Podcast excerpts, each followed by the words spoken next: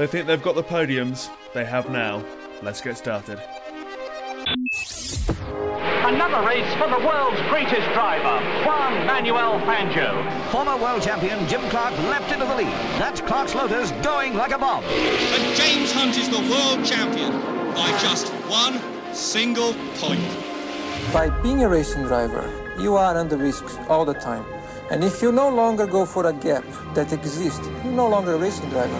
And that is Michael Schumacher ahead, the world champion. To become a four-time world champion, Sebastian Vettel, Lewis Hamilton, champion of the world. That's for all the kids out there who dream the impossible. Max Verstappen is champion of the world. Oh my God!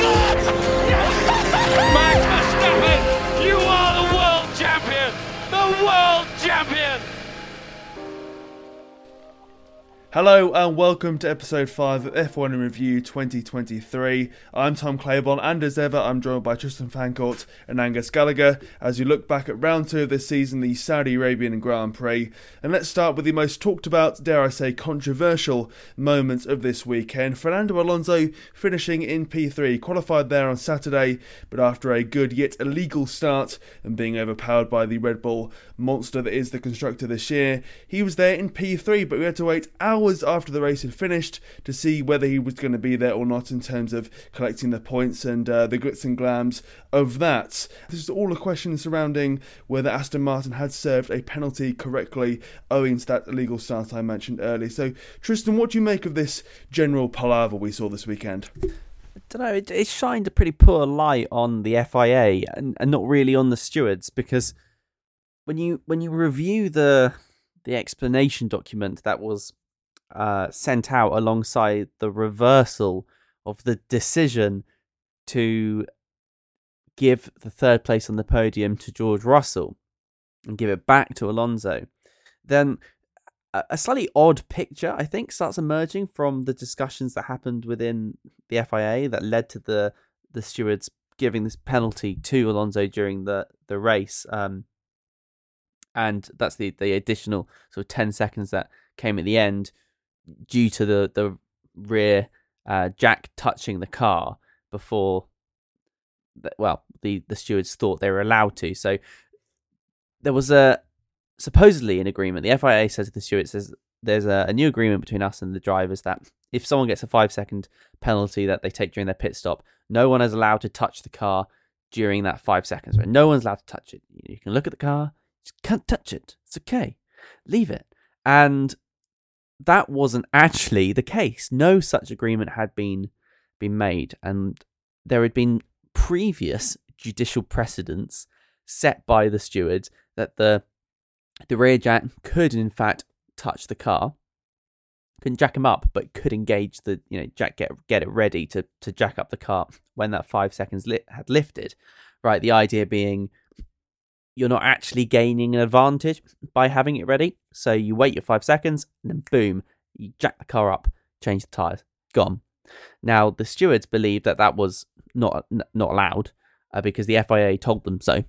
they said there's agreement, and it turns out they didn't have the agreement at all. So the uh, the Aston Martin a delegation that went to reverse the the penalty pointed at seven previous uh, times that uh, the rear jack had touched the car and not um, received a penalty. So clearly, yet again, we're into this sort of grey area, disputing the rules with the FIA when it's just not clear.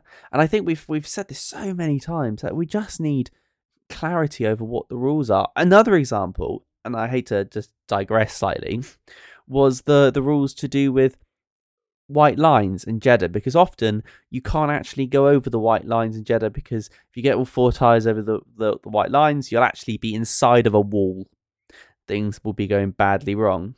So they they actually re- revised the rules to say that in certain sections you're not actually allowed to have one tire go across the white line. Which I mean, am I just maybe may, am I just being you know being particular about this, or eh, is there some logic to, to my sense, which is you have one rule and you stick to it. If it's all four tires, it's all four tires. If it's one tire, it's it's one tire. You can't just pick and change those things for the for the different tracks because you happen to have a track that had no runoff area. And it's the same with this jack thing. You know, you, you see the one rule or the other. Either no one can touch the car, or there are specific people that can. And they've just got to get that very clear. Otherwise, this sort of stuff happens, and it's an absolute mess. I don't know. What, what do you think? Am I am am I just being too particular about this? And we can have these fluid rules, or should there be consistency? It's a tricky one. We always long for consistency, don't we? And I think that I find this in football when they all players ask for consistency from referees. It is technically impossible to be consistent as a human being because there are so many factors which affect your decisions based and this can be the case for F1 stewards. I think what we want, I don't care about consistency as much as I care about clarity. I just want, and I don't want the dramatic effect of something to be ruined. I think the fact that Fernando Alonso got this 100th podium, a brilliant result, back to back podiums for the Aston Martin team, and then he didn't have it. But then they appealed it, so he did have it, and it's just it's it just doesn't speak clarity. It doesn't. It just speaks confusion. I think that's the main thing, and it's really frustrating how this is not the first time we on this podcast have gone on about the FIA, their decision making, how they go about things. Um, like it seems to pop up a depressing amount, and whether that's because we focus on it a lot, or whether it's because they're not very good at their jobs. I couldn't really say at this point, but it feels like both. It feels like either. I, I just don't know. I just want some clarity. I think it's the classic case again of, and I, I get they sometimes they physically or in terms of time deadlines they literally cannot um, solve these before the end of a race. I get that, and they have to look into things, but for us to be waiting for like two, three hours after the race, or not even waiting because we thought the decision had been made, and then two, three hours later, the decision had been unmade. Um, it's just, it doesn't scream professionalism, to be honest with you. It just screams inconsistency and a lack of judgment. And as much as I'd, thing is, as much as I'd love to go into the FIA steward's room and sort of grab someone shake them and say, "What are you doing? Why are you not doing Hmm. so, solving these decisions properly?" We can't do that. But surely it needs someone to come out. Uh, but there's been, if I go back to the football analogy again, there's been constant chatter over the last year or two for referees to come out and do post-match interviews like players or managers would do and explain their decisions and be honest with the public why can't FIA stewards do this? Come out and I've, I can't recall an occasion we've seen this. I could one could be slipping my mind. I don't know if you guys would, would be able to think of one, but but when um when stewards come out and explain the decisions to the public, Michael Masi used to do it a little bit, but we know how that all ended. Um, I think we just appreciate that honesty because sometimes it it seems like they don't have a flipping clue what they're doing, and I wouldn't have a flipping clue how they're making these decisions. Like, what do you do? You guys think they should be held more accountable for this? Because it's looking like, based on some of their decisions, they should be start being made more accountable. I would say so. Yeah, I've long said I'd like to see a bit more accountability from the stewards, the FIA, in a a cool, clear, and calm situation where they can do it out of the heat of the battle. I didn't like the situation where we had a direct communication in the fight, if you will, between constructors and Michael Masi. We saw how that ended, as you say. But at the moment, we just get a comment from the FIA, a large, you know, sheet of paper or two to say this is the situation, this is what we've done, and this is why we've come to a conclusion, which is fine. It's better than nothing. But I'd like to see a bit more. I'd like to see somebody who's actually made that final decision, or indeed a group of people. We know that the uh, duties now being shared between multiple people, or indeed were post the Abu Dhabi uh, situation. I'd like to see someone give a comment. We know that press conferences happen in terms of drivers and team principals and those involved as well. It's not like everyone else aside from the drivers and Christian Horner, for example, if you're looking at Red Bull, are gagged. They do very much do speak their minds and say what they want via however they choose to do that, be that social media or media outlets, etc. So I don't see why we can't see a situation where the stewards and the FIA do something similar because they seem here to be quite blindsided by quite an obvious issue, really. A commonplace situation where a, a team has to go and serve a penalty and they have to go and serve it in a certain way. This is not a new issue, a new problem, a new conundrum. This has been happening for many a time. You know, last race, for example, Ocon, for example, was serving so many penalties. There was clear examples in this season of how it was meant to be done, but seemingly the FIA aren't communicating very well to the stewards, or vice versa, or people aren't too clear about what the actual rules are.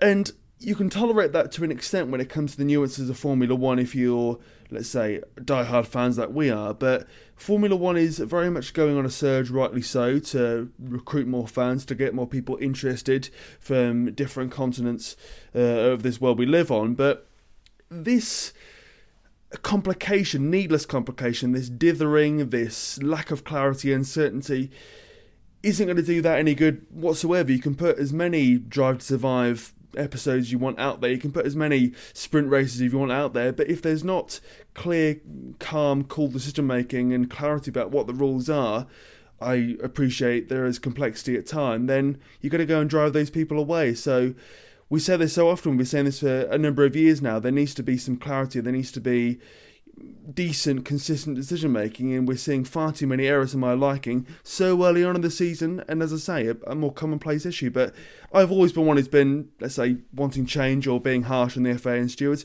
Do you concur, Tristan, or am I being, as I say, there a bit too sledgehammer to break a nut, shall we say?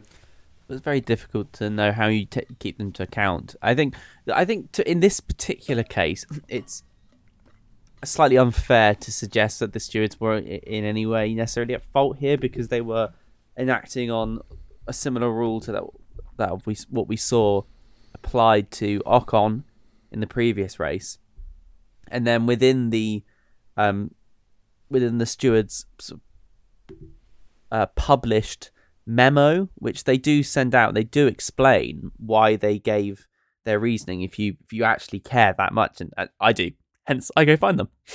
um, so that sort of is the answer to Angus's thing. Um, but you know, they they do say within it that there was no clear agreement between the drivers and the teams that the rear jack couldn't touch the car.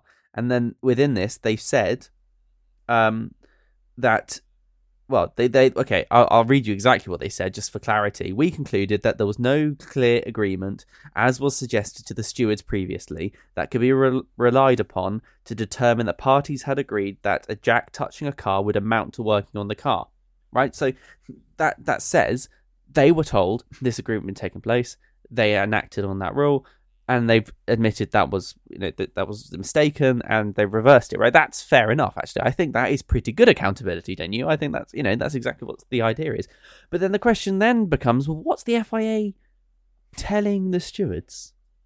Because this is one of those occasions where it came out right that they they got it wrong. But this now raises questions about these agreements that occur between the drivers and the FIA. You know, let's if I was a driver, I'd be saying, well, hold on a minute.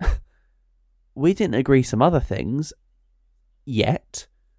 Have you already told the, the stewards that they're allowed to to rule on those basis?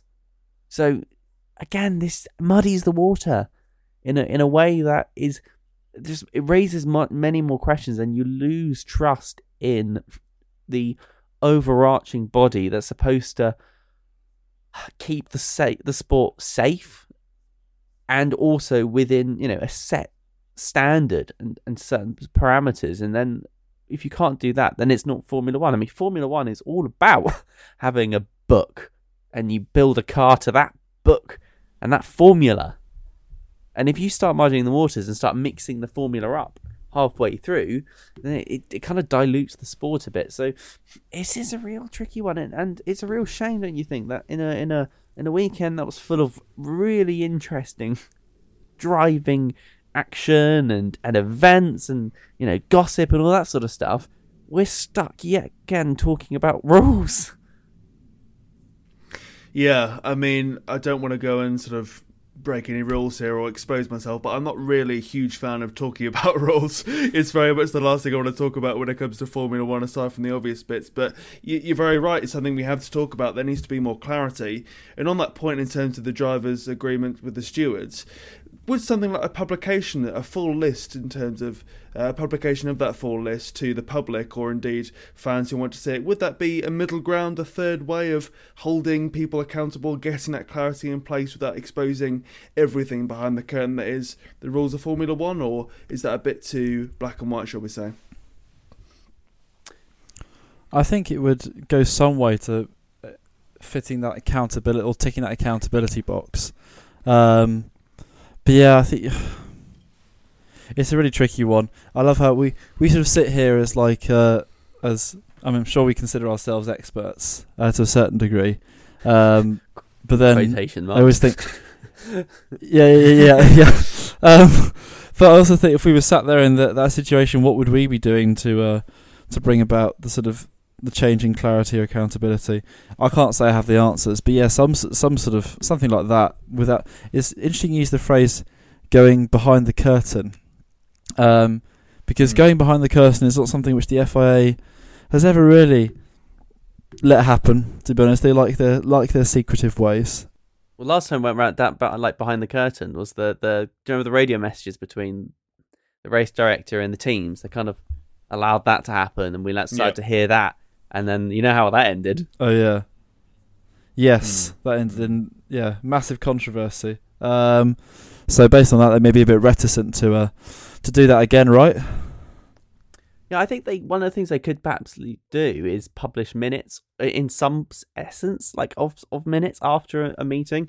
You know, you have a meeting with the team and you say, right, well, this was agreed, and you go out the meeting and you say, during this meeting, we discussed these four points, and we decided the actions from these points was A, B, and C and D. And the teams go, yes, we all agree that we agreed mm. to do this going forward. If they'd done that, then this would have been mm. caught in the net because clearly the FIA and the teams came out of the meeting and hadn't reached an agreement. Yes, that is true, and I think really when it comes to an issue like porpoising as well, that was one of those where we were told that this could happen, that might happen, things were being discussed and considered, which is fine to hear about and to hear that something's being done about what was a safety issue, which hopefully is now being less of a, a severe issue and somewhat close to being solved, but. I'd much rather hear about something being done about practical steps that are going forward rather than something that's being considered or floated out there or something like that. And it's one of those where I'm quite happy for the FIA to go and have their quote unquote secretive ways to a point, but I would also like them to be held accountable and like them to be able to go and show us as fans, as viewers, indeed those involved with teams as well, about what they need to know. And I feel, going back to my earlier point, this is one of those things that we do really need to know about. Teams need to know about as well. A simple issue of is touching the car working on the car? Because I thought, for example, that was the case. Touching the car was working on the car. I thought that right up until the point they reinstated Fernando Alonso onto P3. So I think we'll see a tightening of the regulation. We often see, you know, after a disaster, that something decent happens from that in terms of Formula One, I guess, in terms of wider society as well. So here's hoping that this has now been caught in the net as we hope, and we don't see a repetition of what were seemingly solved issues from one person to another not being solved issues and we're having to start off this podcast talking about regulations and rules and each that and the other really not talking about Fernando Alonso doing a, a cracking drive and b- perhaps being hampered by a semi illegal start if you will but seemingly being the biggest threat to Red Bull if you uh, concur or not I'm going to defer to our resident Alonso expert uh, in Angus to kick us off with Alonso's performance Whee. this weekend. I was waiting to start the Alonso loving. I can't lie. um, yeah, I mean, oh, I mean, what more? What more can you say? You Possibly more. The more that can be said will be the, the yeah. The more that can be said will be the more that we say throughout the season, undoubtedly, because he is very good, and this will continue. But um, but no, um, I can't lie. When I saw him take the lead into turn one on lap one, I thought, wow, my bold prediction is going to come true straight away in race two. Can't wait. Um, it wasn't to be because the Aston Martin is not yet on the level of the Red Bull. It still appears to be up there in terms of the class of the field behind the Red Bull. I think that's one thing that's been established this weekend Mhm. based on the first couple of races. Yes, admittedly, different type of track, street circuit, you know, a bit of an anomaly compared to, say, a more traditional circuit like Bahrain or even ones that might come up like, I don't know, uh, Spain, Catalonia, or Silverstone. But he's done another stellar job. I can't, I can't fault the man. Um, so I'll repeat from last week: a literal, fo- a literal forty-one-year-old man being very good at driving racing cars. Um, you don't see that very often in terms of uh, his age. Um, continues to deliver. I think one thing which perhaps has gone under the radar, say under the radar, hasn't been mentioned, is that forget that he is in a new team now. Think of drivers who struggle to settle in new teams. There are there are contrasting examples. Some struggle. If we look at more recent examples, Daniel Ricciardo would fit in that category. Some who excel pretty quickly, so someone like Charles Leclerc at Ferrari or George Russell at Mercedes.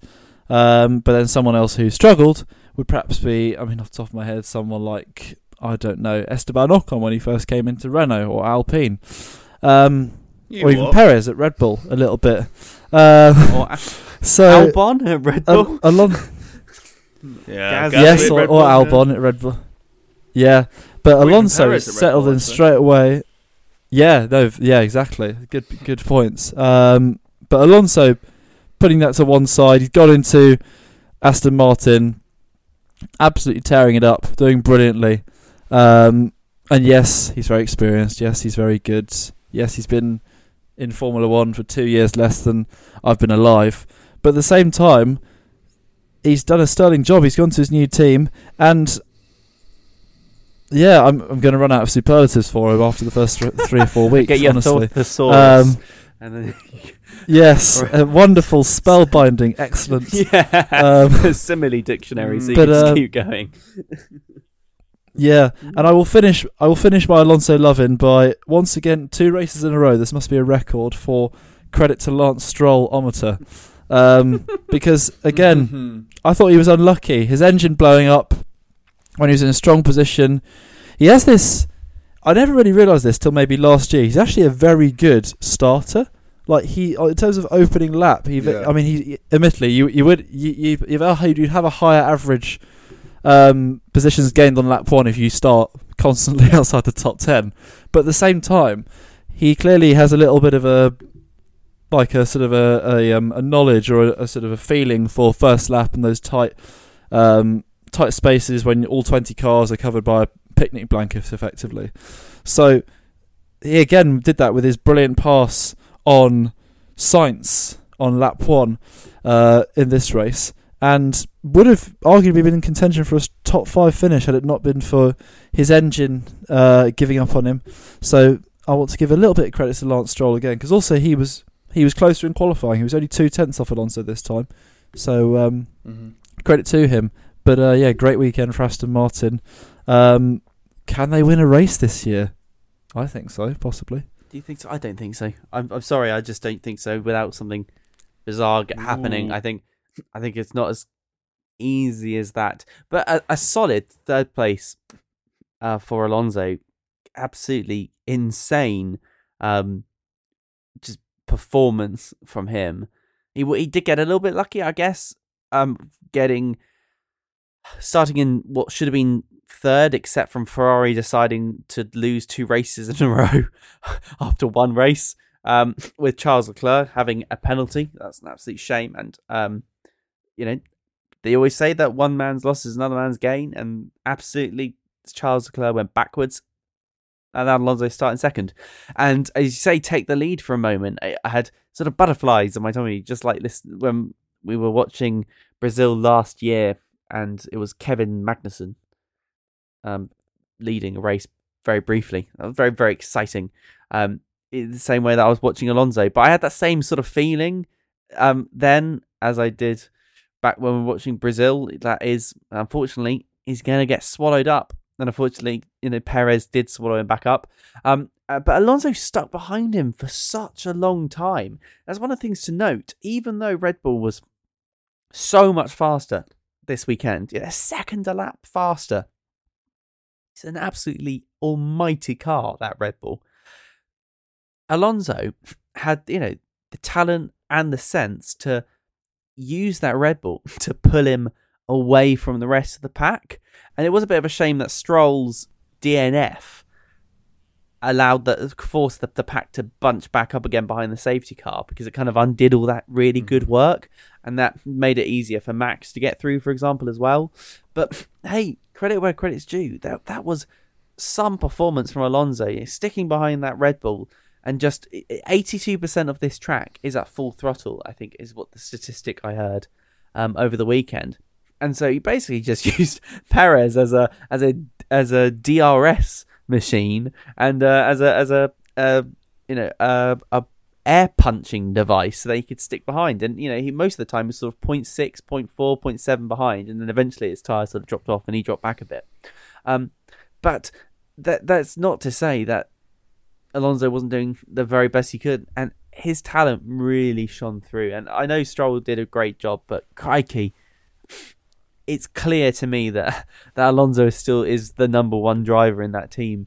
You know, it's funny because Alonso Alonso said, "Ah, Stroll, he is world championship material," and and that, that Oh, might, yeah. yeah. but also you're you're you're beating him, you're beating him. So uh, you know, it- it's sort of true, but also not because there can only be well, one world champion. So it's sort of like, yes, he's world championship material as long as the other people in front of him, including myself, weren't here. Um, which is, I guess you have to say things like that if your boss's son, um, you know, is your is your uh, teammate. But I must admit, I was surprised how good and how long Alonso stayed in second place. I'm surprised he actually made it into first place for a while. Um, but there's no doubt in my mind that I think Aston Martin are probably at this precise moment second best team on the grid. Uh, it's a shame that they're now drawing in points with Mercedes because of that. Uh, you know that that retirement from Stroll, but then get their consi- their consistency down and things like that. Then, then I think they're in for a shot because Ferrari's out of it, Mercedes is out of it, Yep.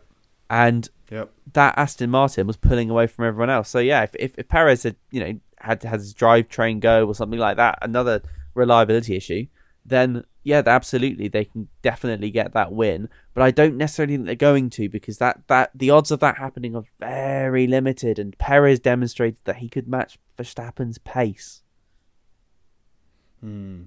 That was frightening, really, if you're Lance or Lawrence Stroll, indeed anyone at Aston Martin. But I do think that an Aston Martin win this season is inevitable. I think we're going to see somebody else than Red Bull win a race owing to reliability issues, punches, spinning off, something. We always see the best teams have a really bad day. We saw that with Mercedes, for example, when they decided to go and have their retro weekend, it went horribly wrong. You know, even the best falter at times. So I think there's going to be an occasion where, let's say, going back to Silverstone last year, something happens to Verstappen and Perez is not nowhere to be seen, but not at the very front of the grids. And currently speaking, Alonso is in the second best car, on form, probably one of the best drivers as well. I'm still so surprised how well he's doing at the age of 41. We've seen uh, former greats of the sport, Kimi Raikkonen, for example, fade away at that age. Sebastian Vettel call it a day before that as well. We've seen many a driver just not be able to go and hit the heights they formerly did when they are literally, you know,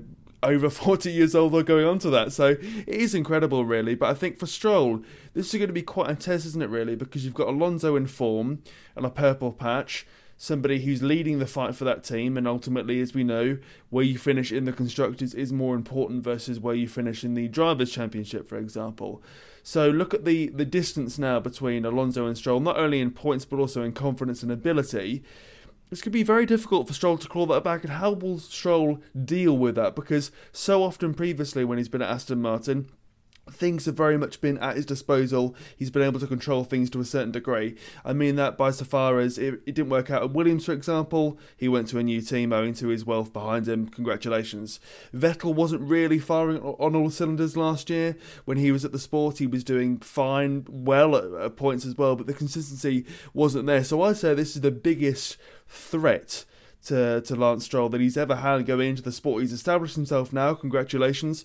He's done well, but if these reliability issues continue, if he's not able to match Alonso, near, dare I say, pound for pound, owing to, let's say, a discrepancy in their ability, but also Mercedes, who are looking a lot better, Ferrari, who can't discount, Alpine look very solid as well. You know, there's a lot to deal with there, and how will he cope with that? Because we yet to see that really. But do you think that Stroll will crumble under the pressure from within, really, when it comes to Alonso and elsewhere, or could he actually come back bigger and better, particularly after how well he's done to even be on the grid for the first two races owing to his accident, of course?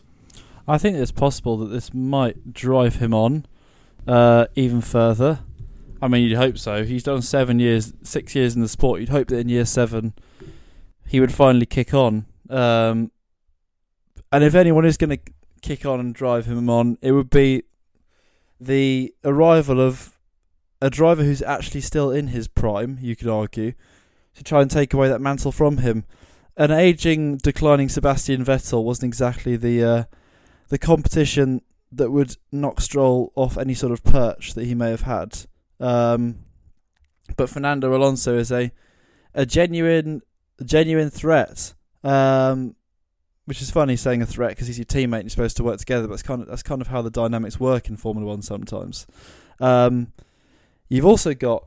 I wonder if you've got a situation where it's almost like Alonso is doing his thing, and then Stroll thinks that he has to try and win his boss's approval, basically his dad's approval. It's almost like Alonso is a threat to a threat to his uh, how his dad sees him, his estimation um, in his dad's eyes. So I think in a strange kind of way, this could be something to galvanise Stroll and make him pick up his pace. You could argue it started to do that a little bit based on the first two races. You could say that if he can do this with pins and stuff in his wrist, then you know it might actually be a sign of something good to come in the near future. It'd be very interesting to see because Stroll has Stroll has sort of always just been there in Formula One. Like he's there, he's driving as you sh- as, as you should. It's Formula One. If he's not driving, you're a little bit worried, aren't you? But he's just sort of like going along, plodding along. Um, do when he took a pole position? It feels like years ago now, but he did once uh, in Turkey. He's got a couple of podiums to show for it, but you'd think that he needs to start like delivering something. But he's actually got a car now where he can deliver something, and he has the possibility to deliver something because the car is incredibly fast. Um, and by the way, did you know? I just found out his name, his full name is Lance Jacob Strulovich. Fair enough. Oh, Um, so, um, I didn't, I didn't know that. No, I, I, I don't know. It's an interesting dynamic. I think at this precise moment, the team is pretty happy with how things are going. I think Stroll and Papa Stroll are obviously very pleased with Alonso. I mean, it's it's always going to be very hmm. difficult for Aston Martin management because they're going to have this weird balance, right, where they want basically two incredible drivers, and they know that as a result of that, one is going to be better than the other. And at this precise moment, Alonso is a fierce, fierce driver, a a man that has really got the bit between his teeth this year. And it's so good to see him so happy as well. We like happy mm-hmm. Nando. Mm-hmm. It's brilliant to see.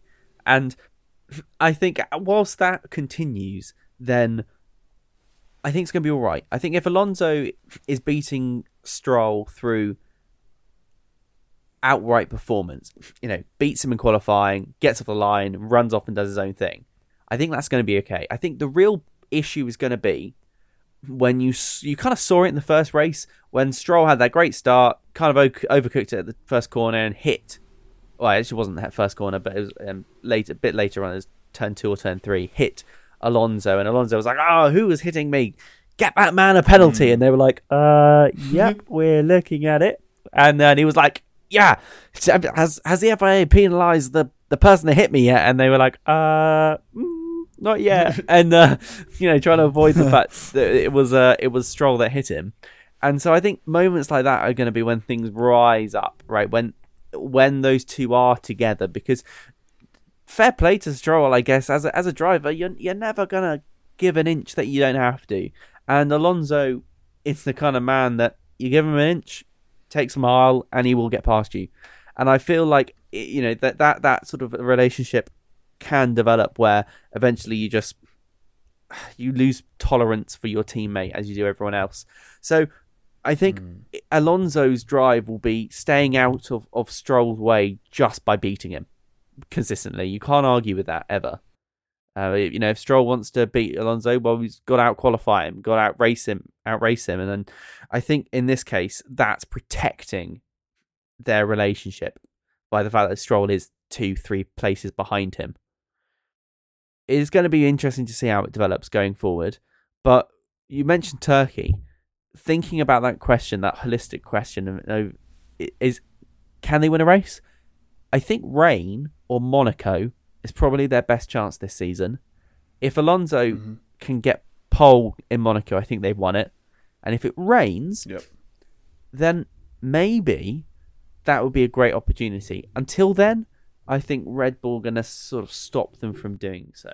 Interesting. One to keep an eye on in terms of the internal dynamics and also how they do on track as well. Are they here to stay in P2? We'll wait and see. But first of all, we've got to go and look at the very top of the grid, of course. The team that's going to be staying there for a long period of time. We think another flawless race for Red Bull, particularly for Perez as well. He qualified in P1, yet again converted at this time. Meanwhile, Max Verstappen did the simple old job of rising from P15 to P2. What do you make of that then? There may be trouble in paradise in terms of the comments afterwards, but on track, everything's rosy for sure.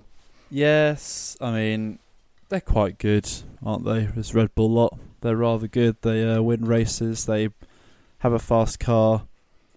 Pretty easy, really. It's yes, they just they just got this class of the field right now. Um, a little bit terrifying considering they're supposed to have a reduction in wind tunnel time after their punishment for the cost cap last season, and there is an argument to say that that will find itself taking in more of an effect later in the season when, as the development race hots up, um, the time they lose from the wind tunnel reduction and the uh, the re- the research and development reduction, that's when it will bite more. But at the same time, how are they this fast despite having the punishments? Like, what on earth's going on? Um, it's another Adrian Newey masterclass. Let's be honest. He's designed an absolute belter of a car. Um, you got two drivers who've got one, two in the first two races. Max Verstappen I mean, I've spoken about this before about how when you when you work hard and your luck's there, you make your own luck. Uh, Lewis Hamilton always seemed to have it where he'd be in a race and a situation would just turn on its head, but they would turn his way, just you know, without him needing to do much. One example I think of of that is when it was at Imola a couple of years ago when he crashed in the rain, dropped down to like tenth, and then the red flag came out, but they put the the positions back. Um, they put everyone back on the lead lap, so he basically came from 10th through to second, even though he was a lap down. Stuff like that just used to happen to him. Verstappen on Sunday in about, what, 8th, ninth place. He'd made good progress in the first 15 laps. Some people pit, safety car comes out, he gets a free stop, rises to P4, just like that. It just happens when you're you're you're, doing well. Just seem your luck seems to come your way, and it's what it did for him on uh, on Sunday. Fair play to Perez for uh, holding off for the win. When Verstappen got to second with like half the race to go, I thought, yeah, Perez is toast. Perez is going to uh, have to accept that his pace won't be as good as Verstappen's, but he held his own, so fair play to him. Um, but yeah, Red Bull just have a very quick car. I think people, at the same time, people saying that they could win every race this year. I mean, that has never happened in Formula One history as far as I'm aware. The closest it came, I mean, Mercedes won like 19 out of 21 races a couple of years ago, uh, in when or in the Rosberg and Hamilton era. There was a famous McLaren with Ayrton Senna and Alain Prost, where they, in 1988 they won 15 out of 16 races. The only race they didn't win was because a lapped car crashed into Senna whilst he was leading, and Ferrari won instead. Mm. Could Red Bull win all 23 races? Sod's law says that at some point Mm. Like you mentioned, Tristan, like there'll be rain or there'll be a reliability problem or Alonso will get pole in Monaco, something like that. Um, but is looking very ominous uh, so far for Red Bull. 49 points clear after two races. Congratulations to the world champions of 2023. Yeah, interesting, isn't it? We see comments like fastest car on the grid, and we're seeing more internal battles at Red Bull versus anybody else, which shows really their the scale of dominance they have at the moment. And fair play to Perez as well. They've been question marks over him, and rightly so, that were amplified by the Drive to Survive series I've recently finished about whether he was good enough, whether he was all this, whether he was all that. But I think this race fully showed that, really, and also showed that after he's nailed that contract down, he's not here to be a team player all the time. He wants exactly the same information as Max Verstappen. He wants to win races. He's here for himself as much as everybody else when the stars align in that regard.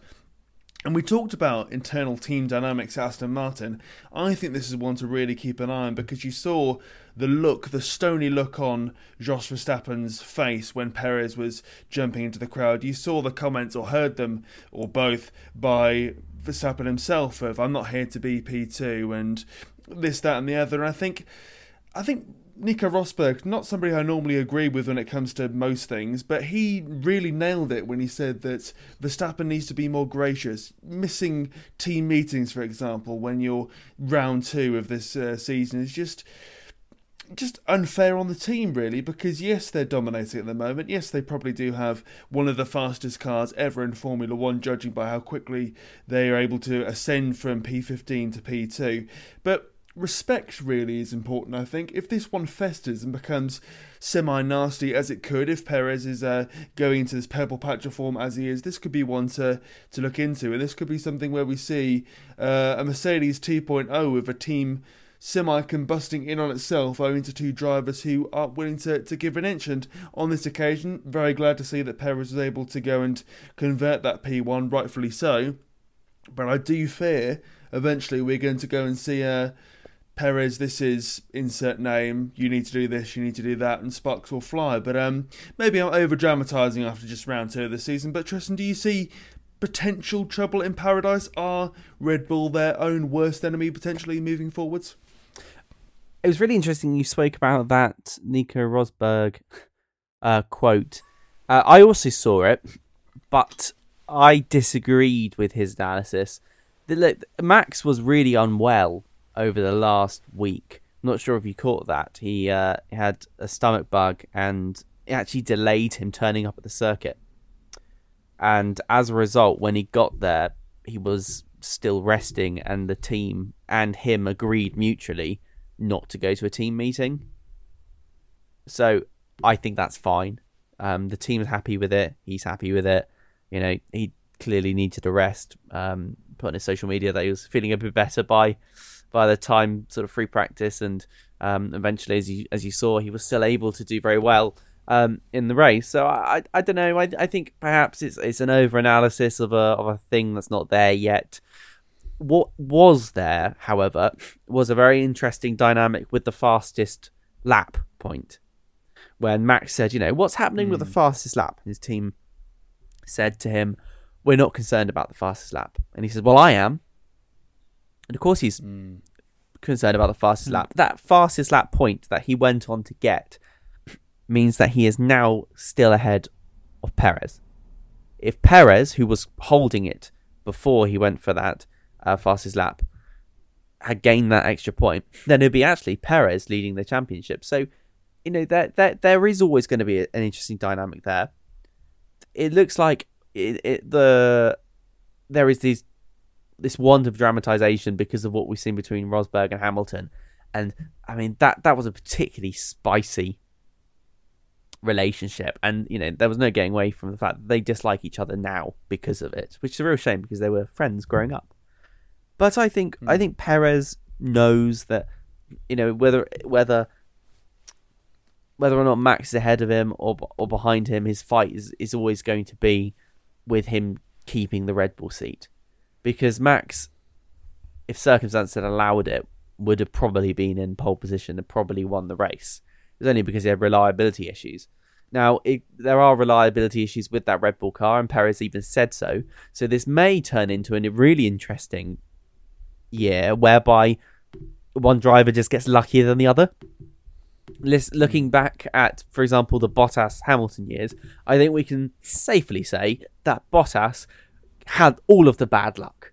Whether or not it was wheel nuts not coming off, or engines failing, or you know tapping other cars or barriers, and the whole front suspension snapping off, and then you see Hamilton going into the, the gravel and you know being able to reverse out at, at Monza, fine, or you know or having pure reliability, excellent reliability issues, you know, and, and things like you know all these, I suppose, the good luck um, on his side. I think will be it'll be interesting to see whether or not there's an there's a dynamic of that going into the team whether or not because of the reliability issues that Red Bull, one driver just gets more favoured than the other by circumstances outside of their pure talent, and that could cause real problems for Jos Verstappen.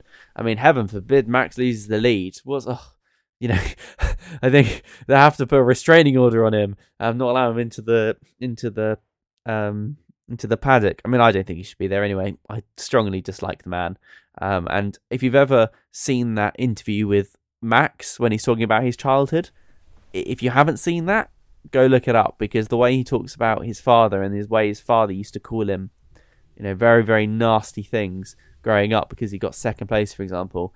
I mean, that that is pretty detestable in my in my eyes. But the Red Bull car, going back to the very very first question you posed, Tom, for this segment, mm-hmm. Is absolutely phenomenal in all areas. It was a second a lap faster than the next best car, in this case, the Aston Martins.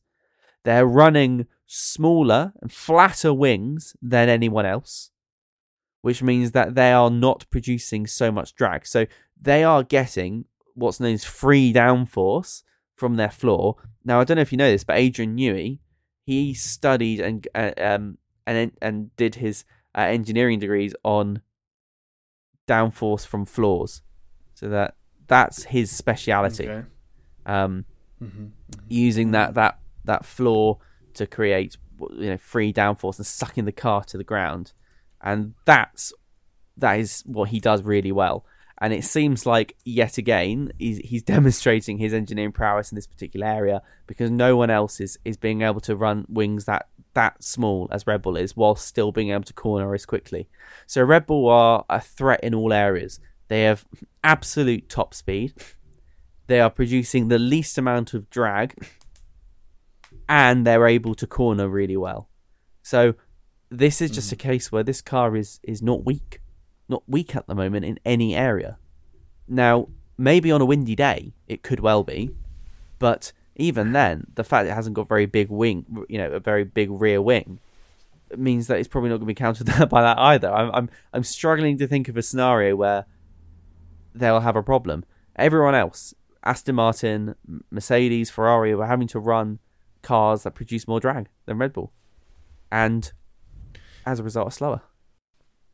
Do you think we're entering a Red Bull period of dominance as we did in the early 2010s, as Mercedes had done prior to them, or is that too early to say, do you think, particularly after we consider they won the last two championships, or at least one of them?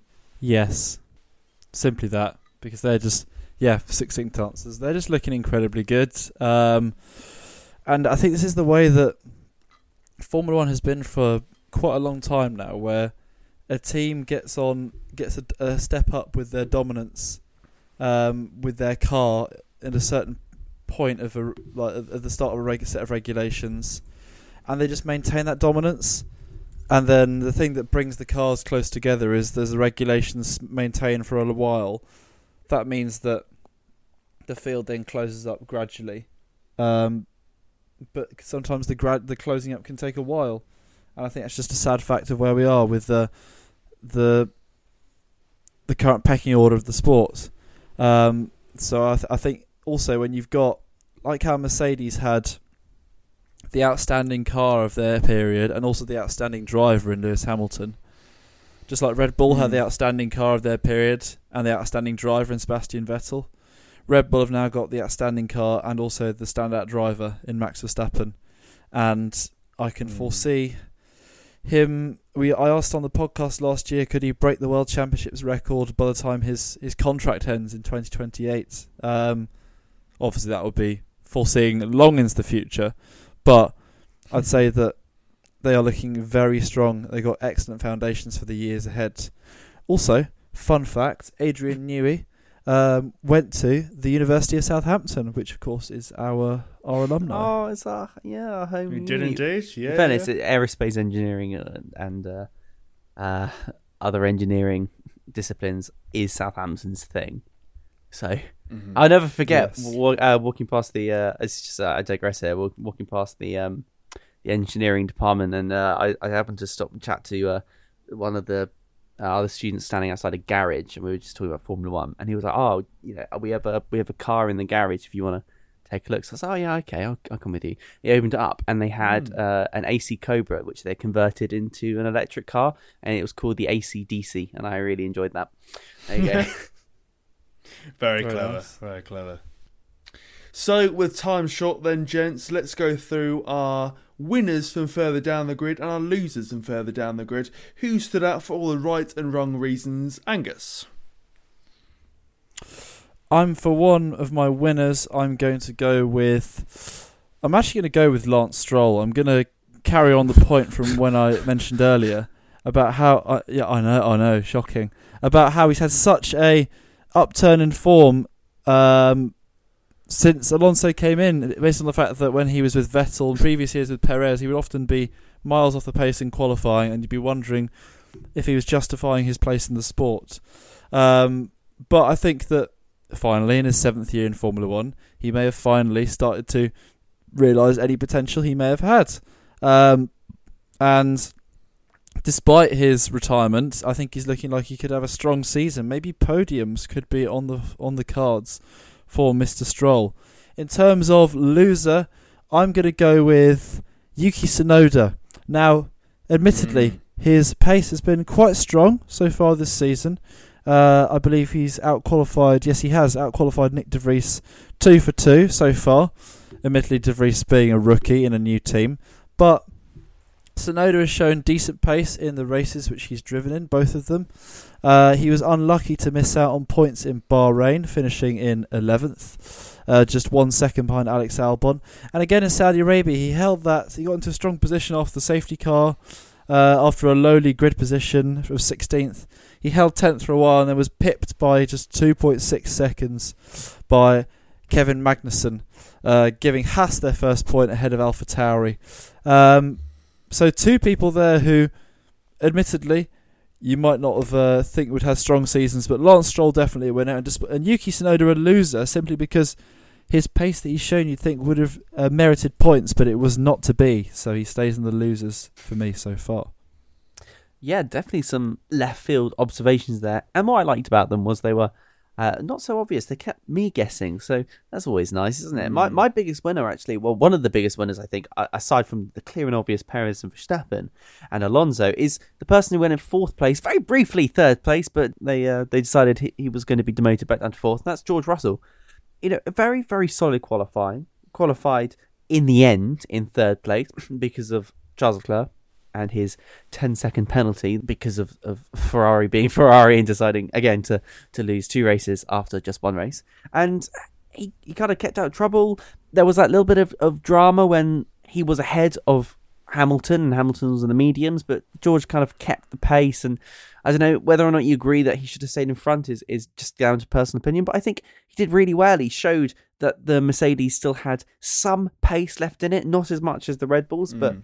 certainly enough to keep Mercedes in contention for second place. And because of that good result, Mercedes is now drawing on the level points with Aston Martin, and that's not something perhaps we would have thought. So he did capitalise there on, on the opportunities that were around him, and, and I think that makes him one of the the winners. Unfortunately, onto the other side, oh, there was, I think the the the, the biggest loser for me of someone who actually finished the race was Bottas.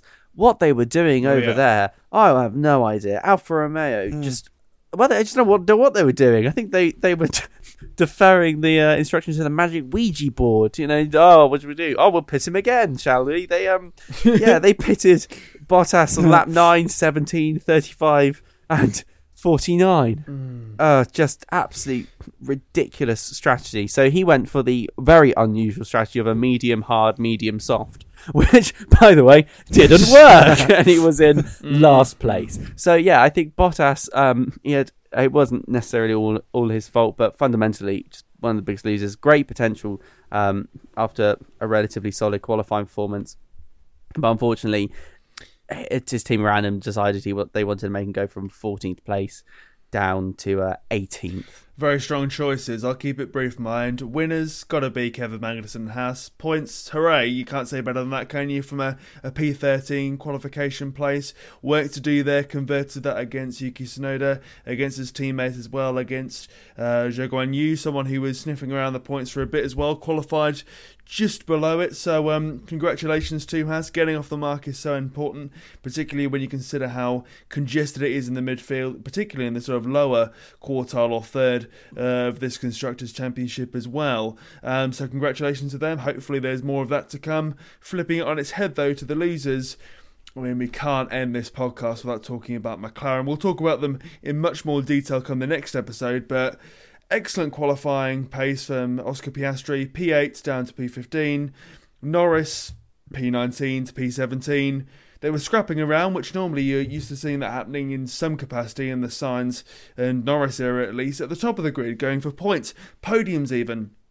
No, at the very bottom, and things are getting you know, from bad to worse, really, when it comes to McLaren season so far. We thought to ourselves, is the Bahrain Grand Prix of last week or the weeks gone by going to be similar to last season? Yeah, a bad start, but they get better, but it's gone from worse to worse. And do you think to yourselves, where do McLaren go from here? Because I think what makes it worse as well is the fact they qualified so well, or uh, Oscar Piastri did at least, a rookie in the sport, doing so well on the Saturday, then failing to convert and being essentially propping up everyone else when it comes to to the timesheet bar Bottas and a few others.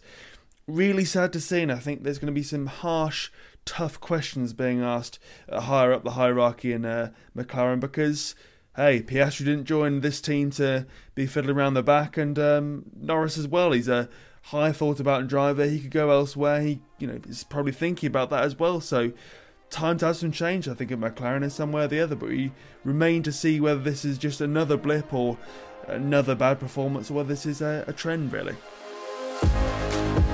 And on that note, it seems that's all we got time for in terms of episode 5 of F1 in Review 2023. Thank you very much for listening all the way to the end of this episode, be that on your preferred podcast provider of choice or elsewhere. A reminder that you can follow us on Twitter and TikTok, our handle being F1 in Review, just that. And those aware or unaware will know that there's no F1 action coming this weekend. There's a break, but we'll be back next week to look forward to round 3, that being the uh, Australian Grand Prix Prix in Melbourne, and also dissecting a lot more about what happened at the Saudi Arabian Grand Prix. Let's just say Mercedes, McLaren, Ferrari, Alpine may come up in conversation. Until next time, thank you very much for listening, and we'll see you next time.